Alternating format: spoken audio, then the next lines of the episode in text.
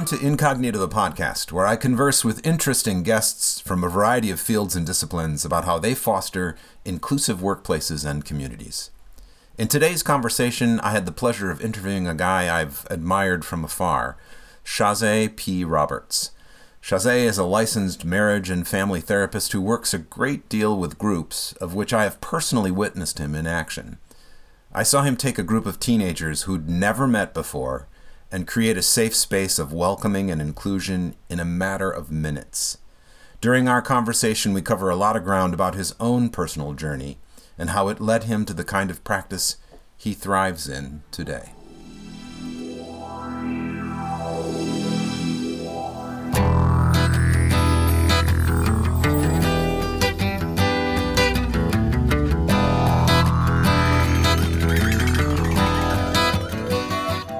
Welcome to Incognito the podcast. I'm your host, Michael Fosberg, and with me today is Chaazé P. Roberts, LMFT. He is a licensed marriage and family therapist who, over the last 16 years, studied, trained, and worked at the Family Institute, the Bette D. Harris Family and Child Clinic at Northwestern University. He currently still works as a clinical lecturer and supervisor at the Family Institute for the MSMFT program at Northwestern University. Recently, he embarked on a new venture, starting his own private practice, CPR counseling. Mr. Roberts works with families, couples, individuals, adolescents, as well as conducting group therapy. He has a particular passion for and commitment to working with adolescents' issues and men's issues, including emerging adult males dealing with the stresses of life transitions. We should talk has mm-hmm. worked clinically with diverse individuals in various combinations of, of cross cultural couples and international families from the US, Poland, Mexico, Colombia, Israel, Ecuador, Jamaica, Venezuela, Nigeria, Brazil, Puerto Rico, Greece, India, Spain, Philippines, Zimbabwe, France, Suriname, and Pakistan, just to name a few. He has a particular interest in working with people of the African American community of which he is from. Chaazé, welcome to the podcast.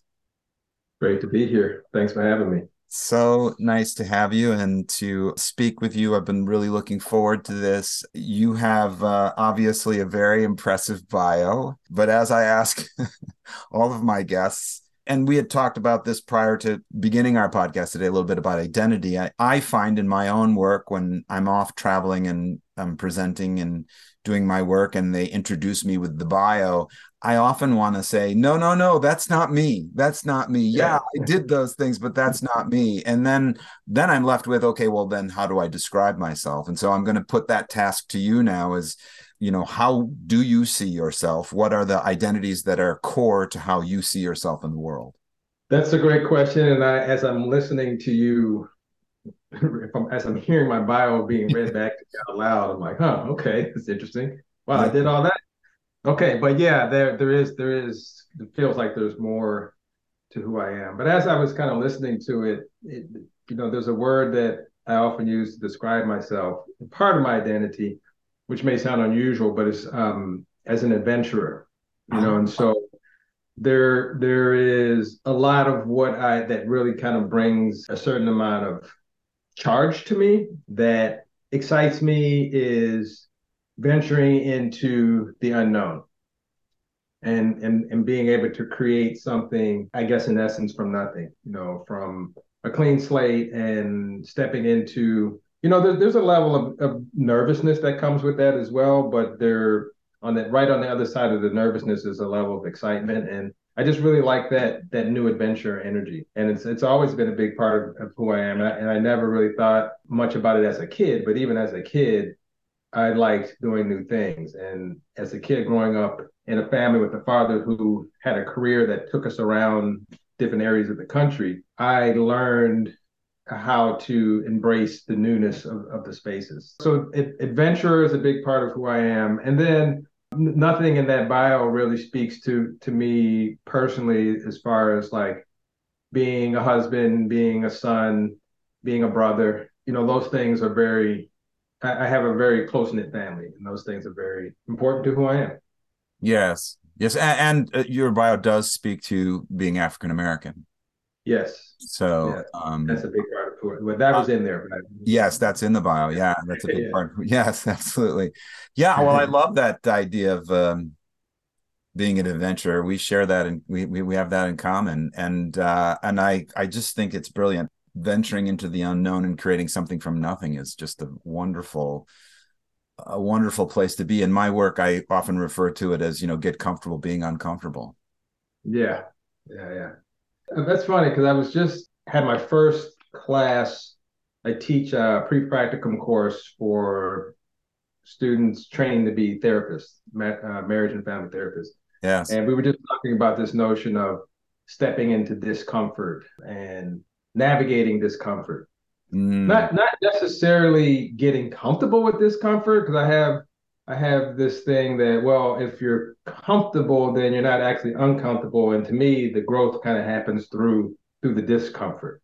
Yes. Um, but we can embrace it, we can step into it, and we can name that yeah this is this is actually uncomfortable uh, versus avoid it. So I, I really like that notion of working with discomfort. Yeah.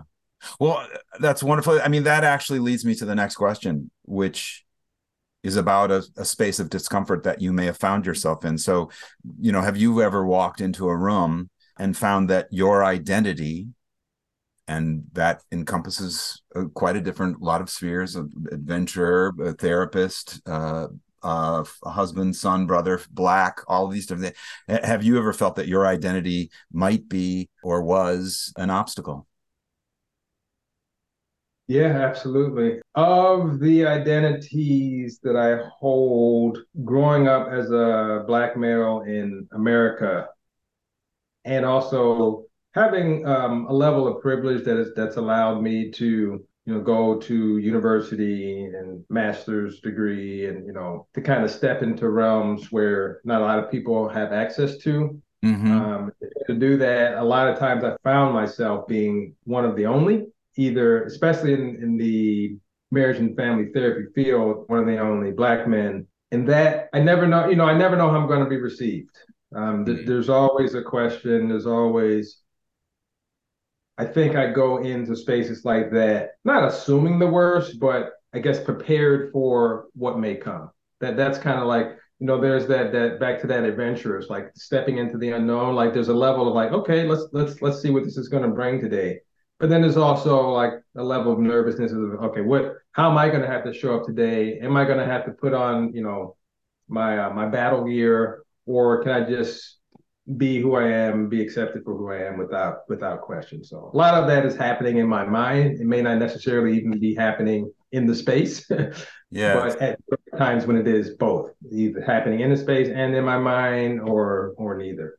It reminds me, I, there's I don't know who wrote this book now, but it's a book called Whistling Vivaldi. I don't know if you're familiar with that book. Now I've heard that before, but Um, it's about identity, and I don't remember the specific uh, term that the author uses, but the title it comes from, I believe, a story that he heard from a, a colleague who was walking down the street near the U of C on the south side of Chicago.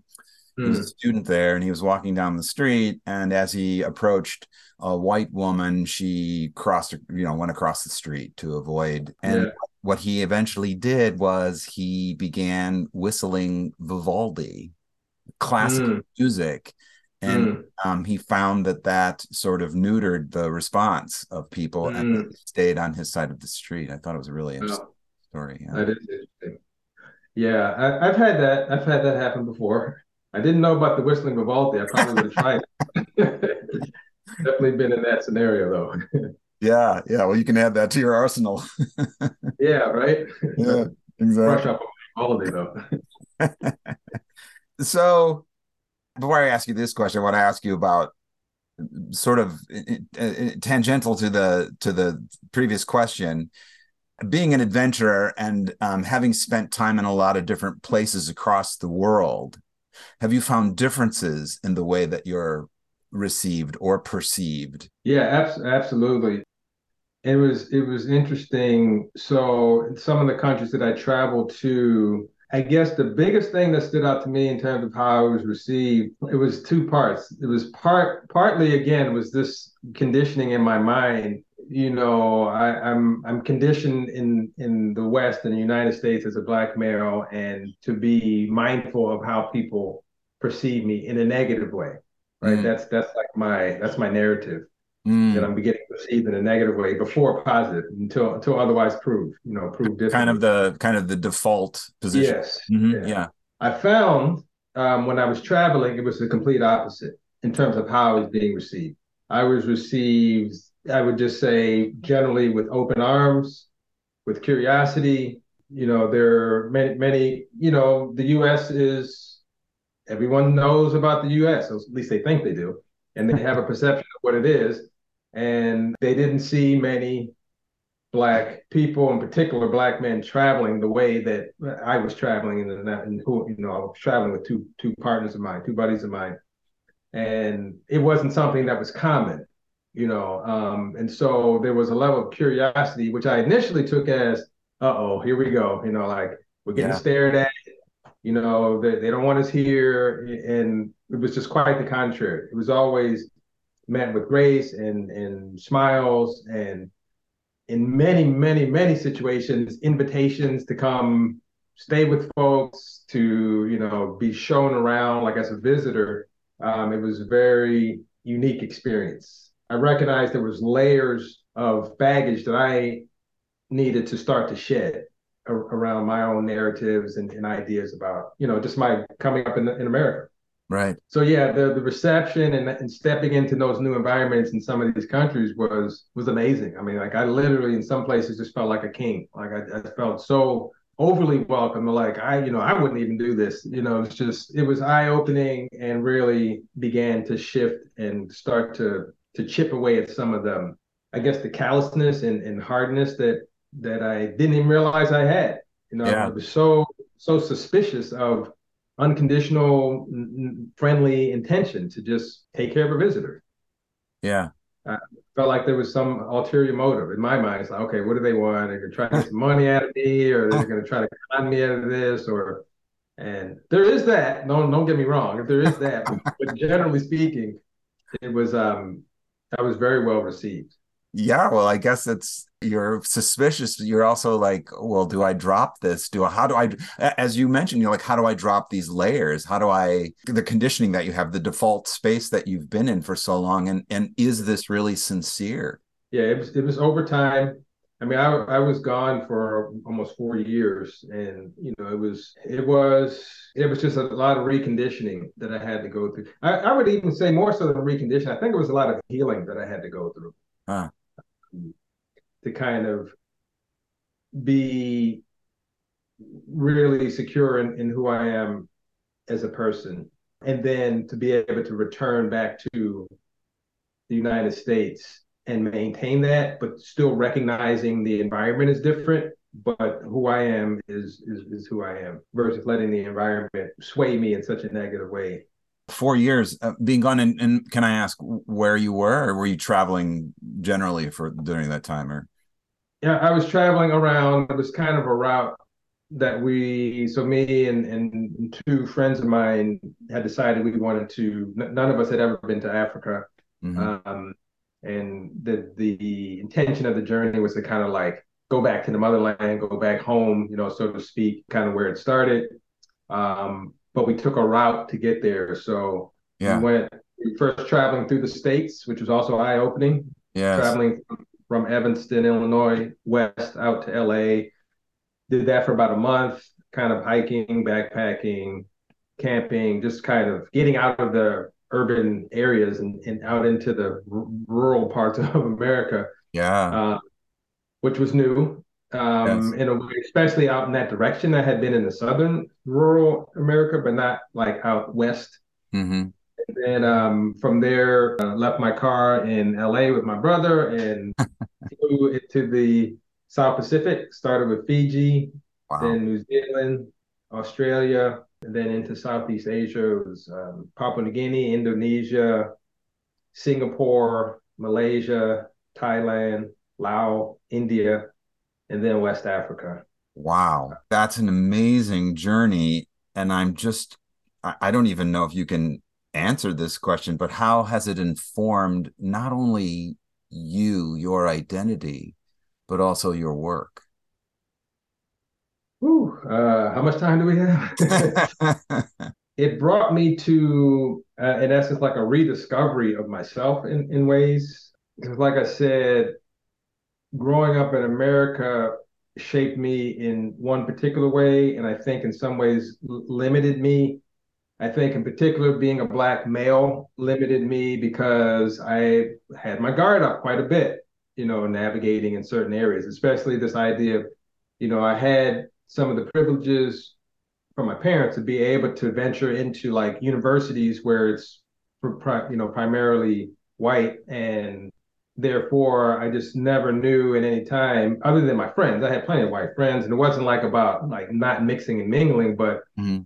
Was in those unknown territories that I just I always had to be just a tad bit guarded and it had been so I was so accustomed to that I didn't even realize it was a thing until I left the context and I was and I was overseas. So there's a part of me that I haven't had access to in a while, and so it lightened me. It kind of lightened my load a bit in a way. Mm, yeah. And then and that also I use that in my work a lot. Like uh. when I went into my own practice, I was trying to figure out who, who am I in this work? Like, what is this for me? How, how am I informed? And so CPR is my are my initials, um, Chaazé P. Roberts, and then also you you know CPR is kind of connected to like cardiopulmonary resuscitation, you know, like getting, getting brought back to life. But that felt wow. a little hard.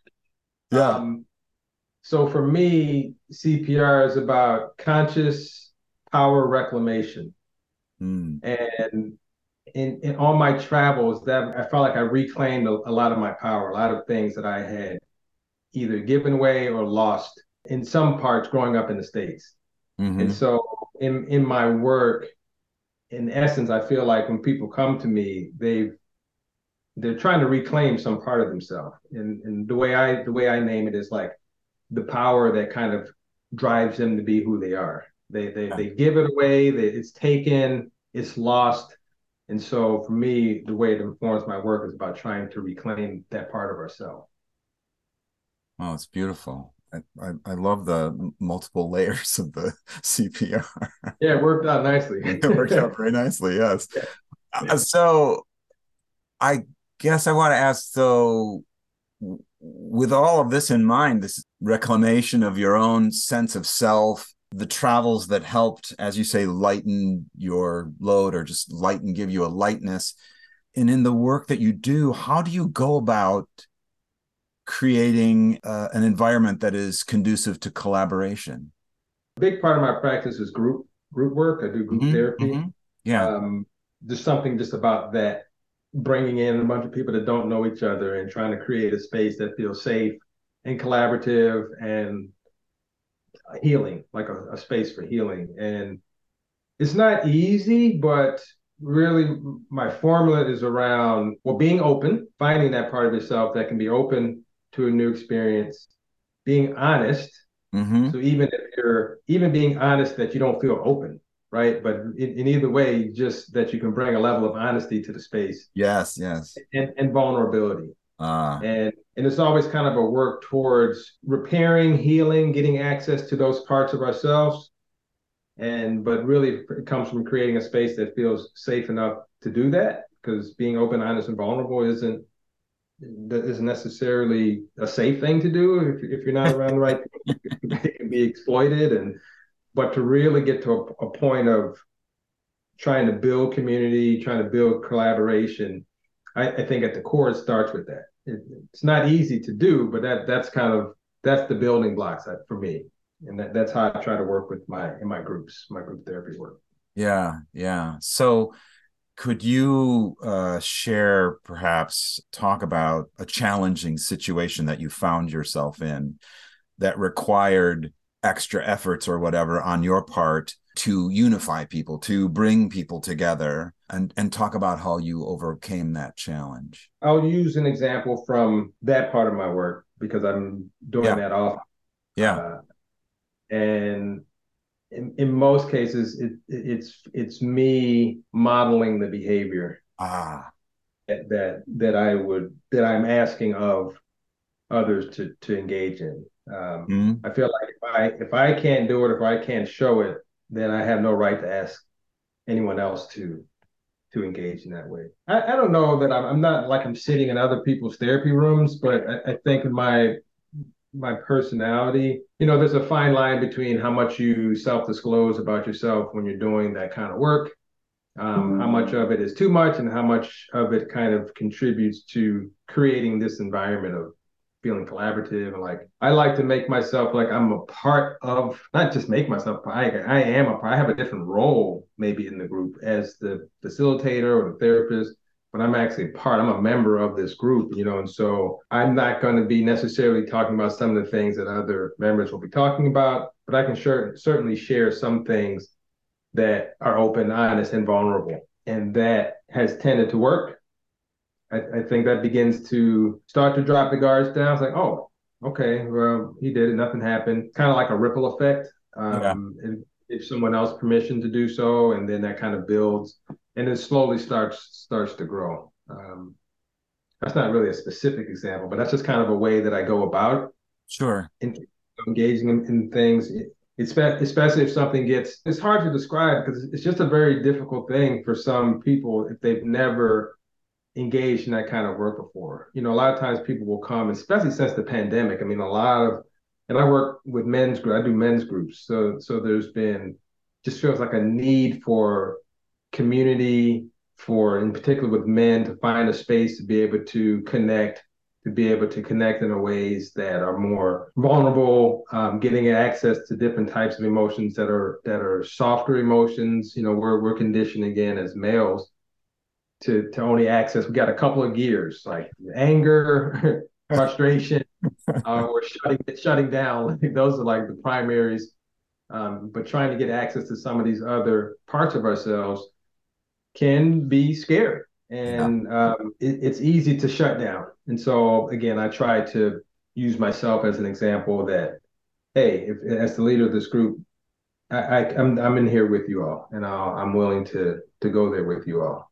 That's wonderful. I I am in full disclosure here. I I I witness group sessions that you have done utilizing something that's very very unique. Yeah. So for listeners, I have I didn't participate. I was actually a, a, a watcher of, uh, of, of a session that you conducted with teenagers. Mm. Uh, that consisted of uh, uh, drumming, a drumming circle it could be called, or, or, or drumming group or whatever and um, maybe this would be a good place to sort of interject some of that because I found it to be so uplifting and I I witnessed I saw students literally come out of their shells. Yeah. I, I wonder if you could talk a little bit about that method, I guess, if we'll call it that. so in part of my travels, we yeah, the travels changed me quite a bit. Brought a, brought a lot into my life, I should say.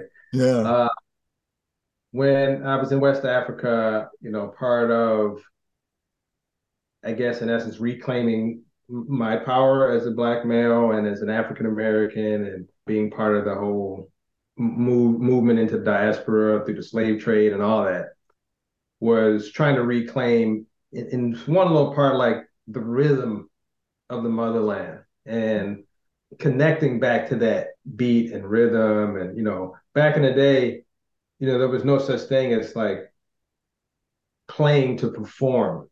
You know, you you you played to engage, um, you played to communicate, you played to celebrate. And as you would have witnessed in that kind of activity that I did with the with the kids, it wasn't just and being up on the stage, it wasn't just them watching, right? You know, I had even the people that were sitting in the audience were participating because there's this synergy and this energy that happens between, you know, so the ones that may have the instruments, they're feeding off of those that may not have the instruments, may be, you know, quote unquote, in the audience.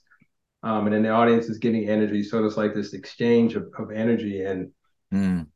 you know, it's such um, rhythm, you know, we that that it transcends race and culture for me because we all it's we all started in the womb of our mothers, listening to that primordial beat, heartbeat, you know, during that gestation period of, you know, being in the womb. And we all have it within us. It's just a matter of pulling it out, you know. And so, as you witnessed, it's very easy to pull out once you kind of like turn it on.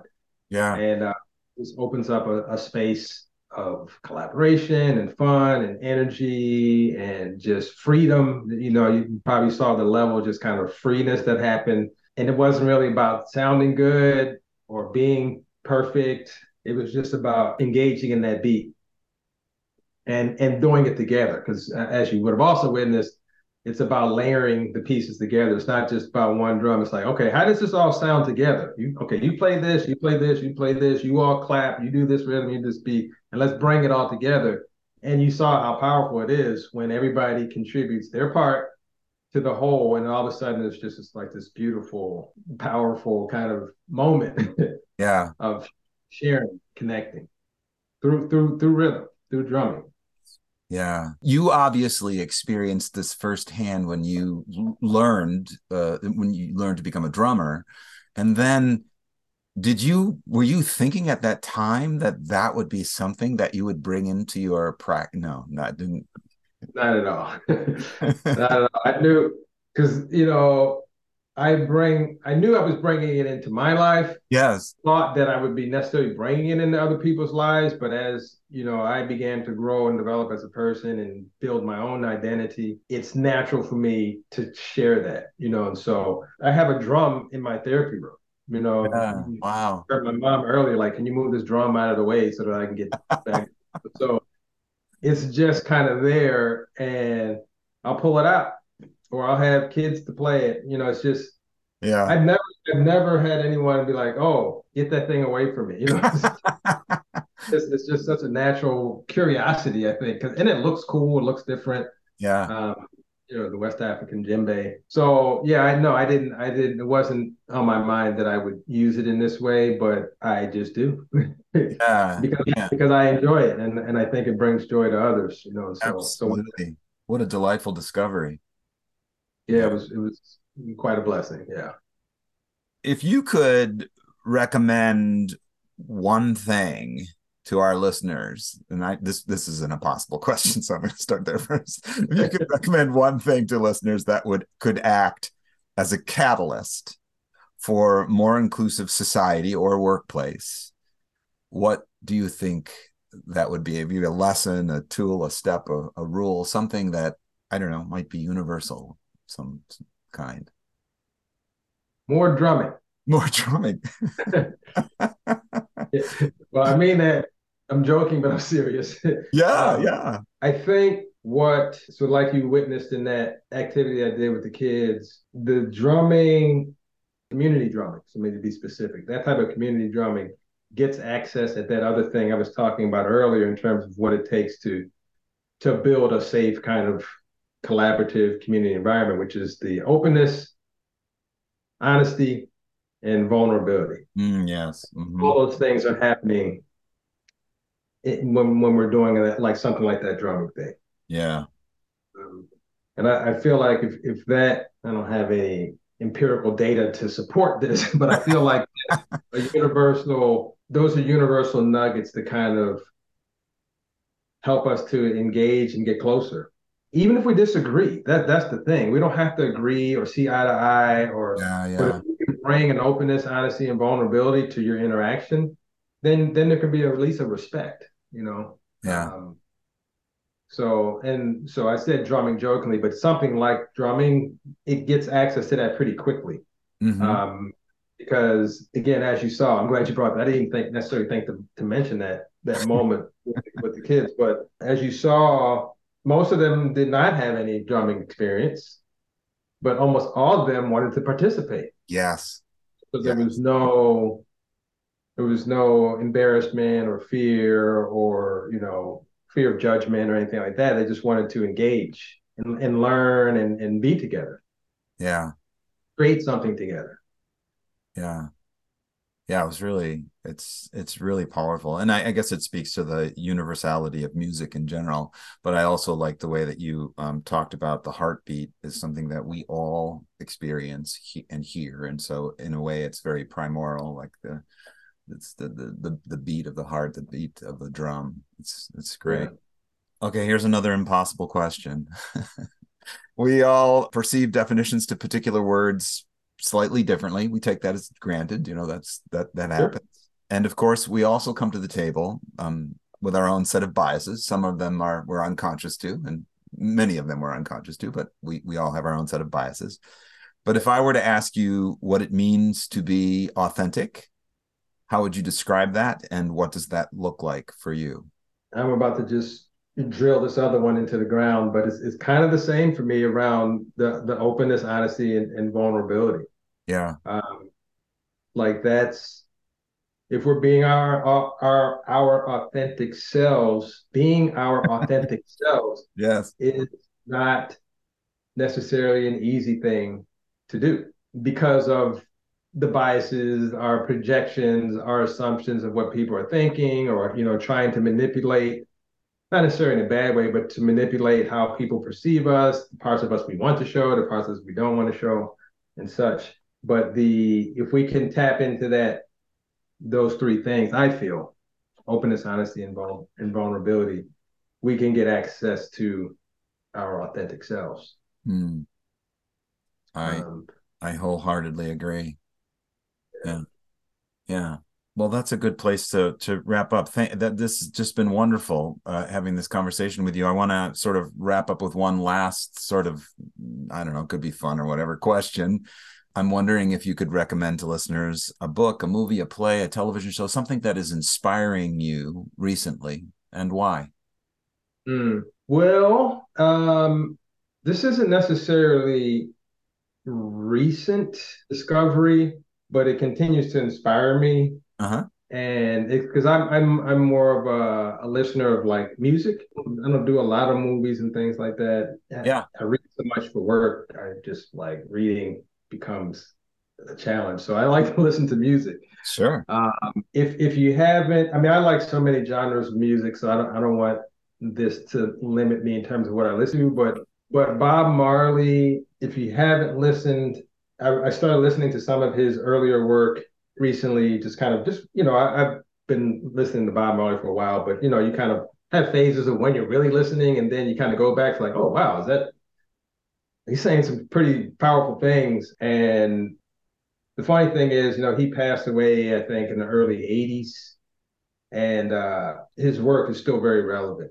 Mm. And there's one line in one of his more popular songs, redemption songs, and I encourage everyone to to listen to all of his work because um, in you know coming out of the pandemic and Black Lives Matter and just so so many things that we've been going through as a society recently is all embedded in his work from like the 70s and 80s. Wow.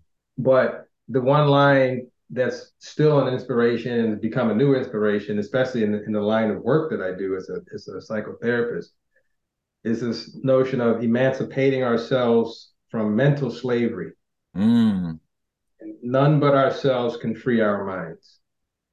And that that line sums up a lot because so so much of so much of the challenges I feel that we have as a society and as a people are, are locked up in the narratives that we create. And until we can free ourselves from those, we're, we're going to stay stuck, I feel. Mm. So listen to some Bob Marley and, uh, you know, get out into the sun and just kind of taking an old new message or a new old message look at it. Yes indeed indeed. Well thank you for reminding us of that. And again thank you so much for the conversation today. Yeah i appreciate it. It's very nice. Thank you